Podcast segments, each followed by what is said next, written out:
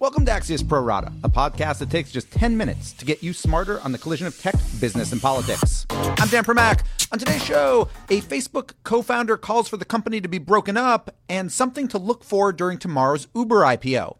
But first, all eyes on China trade, none on China human rights. At 12:01 tomorrow morning, the US is expected to impose new tariffs on around 200 billion dollars worth of Chinese goods as trade negotiations between the two countries appear to have broken down.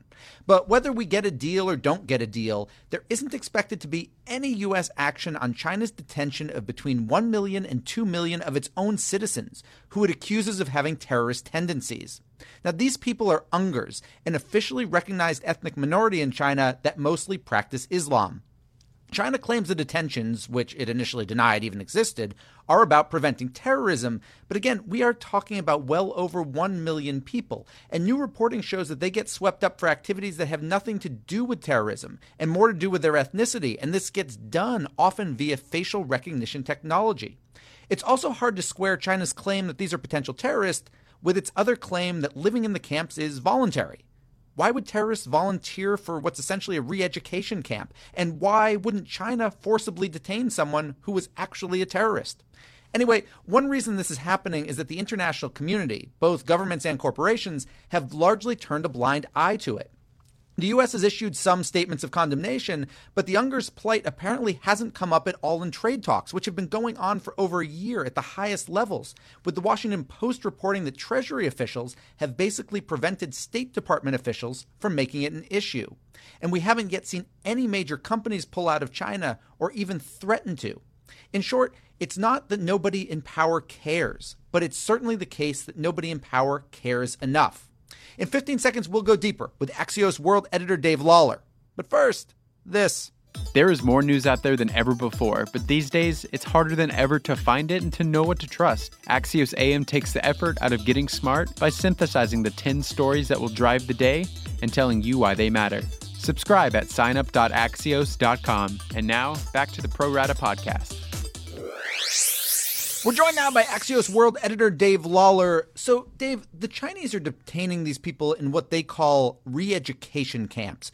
Do we have any sense of what these camps are actually like? Yes, so the best understanding we have is that the intention is to replace uh, loyalty to Islam or to the Uyghur culture with loyalty to uh, the Communist Party and to Chinese national identity. So people are made to sing patriotic songs to sort of swear loyalty um, to the Communist Party. And um, China says they're also taught vocational skills and things like that. But basically, um, from the Uyghur perspective, activists say the idea is to erase all sense of Uyghur identity and over the course of generations basically make it such that there's no such thing as Uyghurs, there's only, uh, you know, Chinese citizens. And the Chinese also claim these are voluntary camps, correct? They do, and that's uh, not the case. I mean, we, we have enough evidence now to say that there are people who are, uh, for seemingly arbitrary reasons, um, picked up, interrogated, and in many cases uh, put in these camps.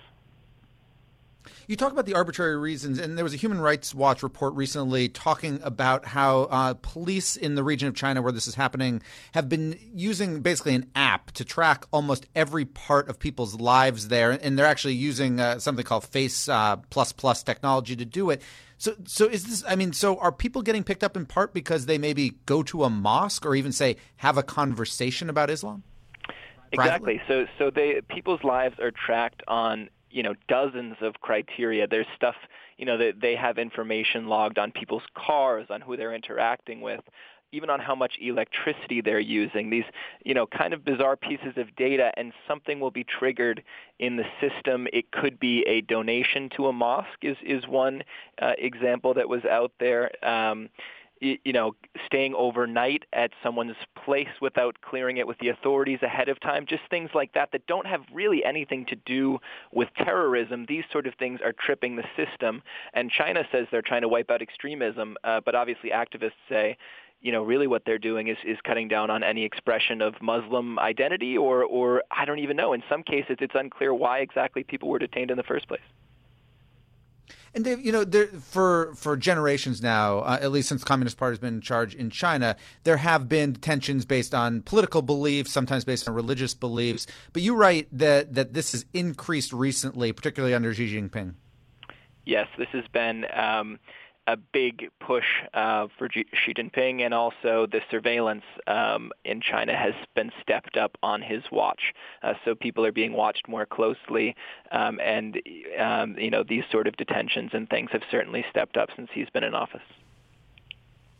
So explain to me, you know, this sort of thing normally, kind of in, in, a typical environment, would be the sort of thing that there'd be sanctions, at least from the from the West, there'd be sanctions about.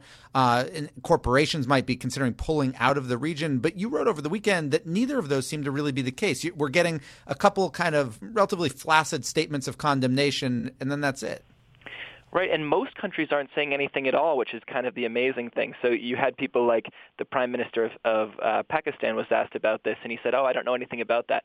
Meanwhile, Pakistan borders Xinjiang, the, the region where this is happening. You had, um, you know, other leaders in the region uh, decline to speak out. Even the UN has sort of tiptoed around this issue.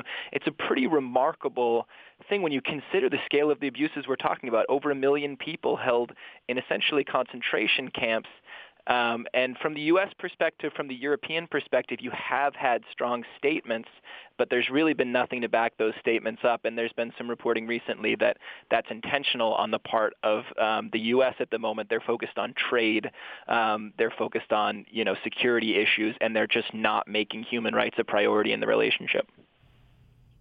Right, and, and, there was that piece in the Washington Post talking about how the, the conflict internally in the U.S. government and the federal government is kind of between the State Department, which want which wants to do something, and Treasury, which wants to get its trade deal done.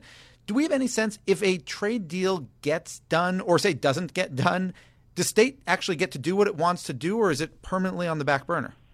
So I, I spoke with a, a former U.S. diplomat for this story who basically said um, every time you get in the room with China, there are several things that you're going to want to address before you turn to the Uyghur issue. It's just China is so big, trading relationships are so massive, diplomatic relationships are so important that this is never going to be issue number one in the relationship. So even if we get a trade deal, there's going to be other big existential issues between the United States and China, and unfortunately, it's hard to see how this issue will be, will ever become the top priority uh, final question for you. That part I get. I mean, it, it, it's fairly craven, but I get it. Why the UN? And, and, I even understand some of the corporate reasons why some companies. You mentioned in your story how the CEO of uh, Volkswagen, who has a factory there, said he didn't know this was happening, which is inconceivable. But why the UN? This would seem to be the place where the UN would step up. And as you say, they've tiptoed around it. So I spoke with the China director uh, of Human Rights Watch about this, and, and she said she was particularly, she found it particularly galling that the Secretary General of the UN um, went to China recently, said he raised human rights in kind of a general way, but didn't specifically hone in on this issue. Um, China has a lot of influence in the UN, uh, they're they're you know flexing their muscles in international institutions more than ever before. I, I think you do have elements of the United Nations uh, that are worried about human rights that are probably taking this up in a meaningful way. But if it doesn't reach the top level where there's kind of the naming and shaming uh, from the people that matter, you know, China is is essentially going to continue to see this influence peddling work. Dave Lawler, editor of Axios World, thanks so much for joining us. My final two right after this. Axios gives you the news and analysis you need to get smarter faster on the most important topics. In our unique Smart Brevity format, we cover topics from politics to science and media to tech. Subscribe to get smarter faster at signup.axios.com. And now, back to the Pro Rata podcast. Now it's time for my final two. And first up is a lengthy and fairly stunning op ed in the New York Times today, written by Chris Hughes, who co founded Facebook with Mark Zuckerberg while the two were still students at Harvard. In short, Hughes thinks the company has become too powerful and must be broken up, if not voluntarily, then by the federal government. Hughes, who left Facebook over a decade ago, says that Zuckerberg continues to be a quote, good and kind person, but one who has far too much influence. Hughes also believes that the Facebook CEO's quote focus on growth valued clicks over security and blames himself and other early team members for not recognizing how the newsfeed algorithm could, quote, change our culture, influence elections, and empower nationalist leaders, end quote. The bottom line Facebook gets plenty of criticism, but it hurts much, much more when it comes from a member of the founding family. And finally, Uber is expected to price its mega IPO tonight and begin trading tomorrow on the New York Stock Exchange. One big thing to watch for is optics. Most of the media, video, and photos will be from when Uber rings in the market bell. But big companies like this often like to do group shots and even sometimes executive interviews outside of the iconic exchange building. But I'm in New York today, and there is talk of driver protests down on Wall Street tomorrow morning. Smaller than the driver strikes we discussed yesterday, but possibly still enough to embarrass Uber. So if you only see indoor images tomorrow, you'll know that a bunch of drivers did indeed show up. And we're done. Big thanks for listening, and to my producer, Terrence Malangon. Have a great National Lost Sock Memorial Day, and we'll be back on Monday with another Pro Rata podcast.